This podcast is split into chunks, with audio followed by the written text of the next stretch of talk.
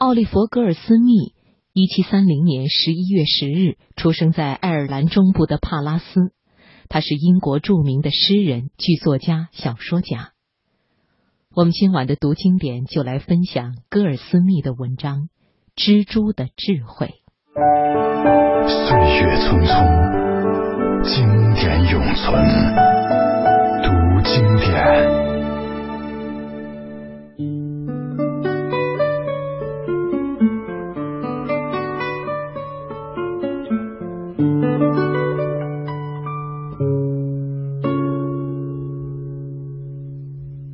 我观察过的独居的昆虫中，蜘蛛最聪明。它的动作，就是对曾经专心研究过它们的我来说，也似乎难以置信。这种昆虫的天生形体是为了战斗，不仅和其他昆虫，而且和它们的同类相斗。大自然似乎就是为了这种生活情况而设计了它们的形体。它们的头和胸附以天然的坚硬甲胄，这是其他昆虫无法刺破的。它们的身躯裹以柔韧的皮甲，可以抵挡黄蜂的蛰刺。它们的腿部末端的强壮与龙爪类似。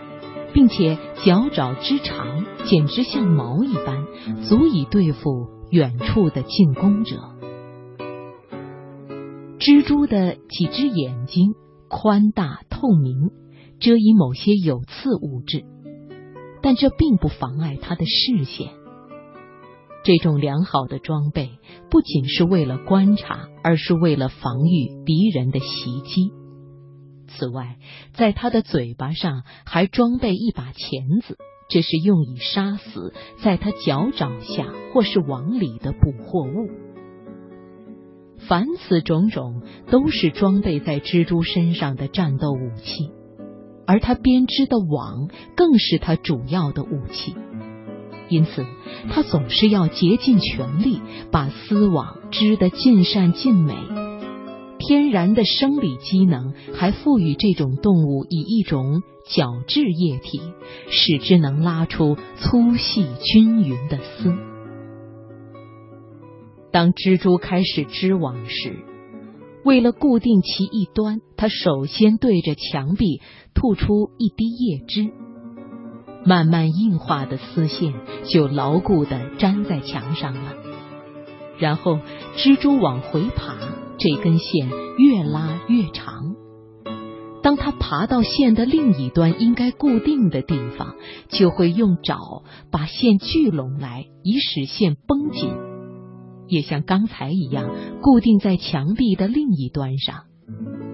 它就这样牵扯丝拉线，固定了几根相互平行的丝，这就是准备好了臆想中的网的经线。为了做成纬线，他又如法炮制出一根来，一端横粘在织成的第一根线上，另一端则固定在墙壁上。所有这些丝线都有粘性，只要一接触到什么东西，就可以胶住。在这个网上容易被损毁的部分，我们的织网艺术家懂得织出双线以加固之。有时甚至织成六倍粗的丝线来加大网的强度。约莫四年前，在我屋子里的一个角落上，我观察到一个大蜘蛛正在织它的网。虽然那个仆人兴起他致命的扫帚，瞄这个小动物要毁灭他的劳动成果，但是很幸运，我立即制止了这一厄运的发生。三天以后，这个网就完成了。我不禁想到，这个昆虫在新居过活一定欢乐。它在周围往返的横行着，仔细检查丝网每一部分的承受力，然后才隐藏在它的洞里，不时的出来探视动静。不料想，他碰到的第一个敌手竟是另外一个更大的蜘蛛。这个敌手没有自己的网，也可能已经耗尽了积蓄下来的汗液，因而现在不得不跑来侵犯他的邻居。于是，一场可怕的遭遇战立刻由此展开。在这场拼搏中，那个侵略者似乎占了体大的上风，这个辛勤的蜘蛛被迫退避下去。我观察到那个胜利者利用一切战术引诱他的对手从坚强的堡垒中爬出来，他伪装休战而去，不一会儿又转身回来。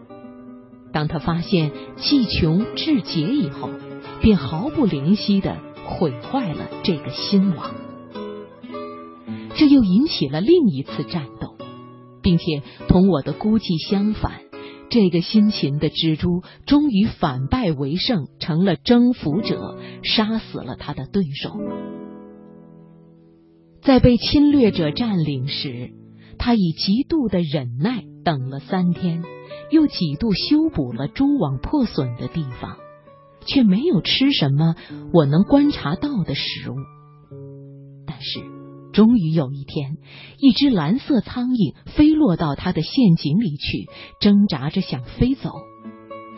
蜘蛛使苍蝇尽可能把自身的胶粘起来，可是蜘蛛最终怎能缚住这只强有力的苍蝇呢？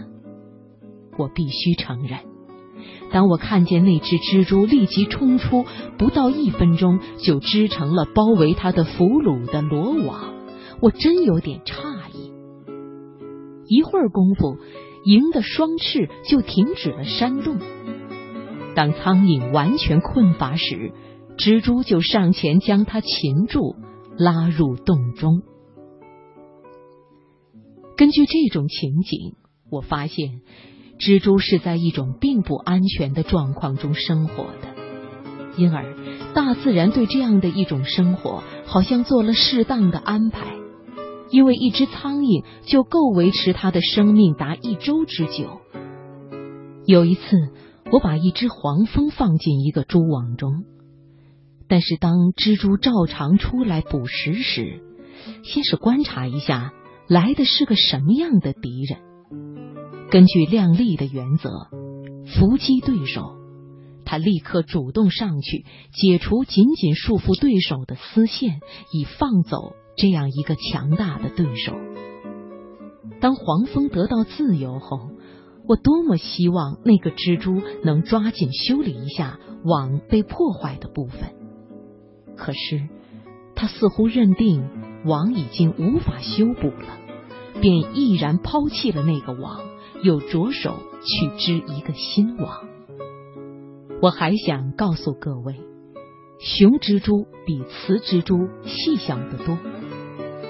当雌蜘蛛产卵时，它们就得把网在蛋下铺开一部分，仔细的把蛋卷起，宛如我们在布上卷起什么东西一样。于是，它们就可以在它们洞里孵育小蜘蛛了。遇到侵扰，他们在没有把一窝小蜘蛛安全转移到别的地方以前，是绝不考虑自己逃遁的。正由于这样，他们往往会因为父母之爱而死于非命。这些小蜘蛛一旦离开父母为他们营造的隐蔽所后，就开始学习自己织网。几乎可以看到它们日长夜大。如果碰上好运气，长一天就可以捉到一只苍蝇来饱餐一顿。但是他们也有一连三四天得不到半点食物的时候。碰上这样的情况，他们也能够继续长得又大又快。然而，当他们老了以后，体积就不会继续增加，只是腿长得更大一点。当一只蜘蛛随着年龄的增长而变得僵硬时，它就不可能捕捉到俘获物，最后就将死于饥饿。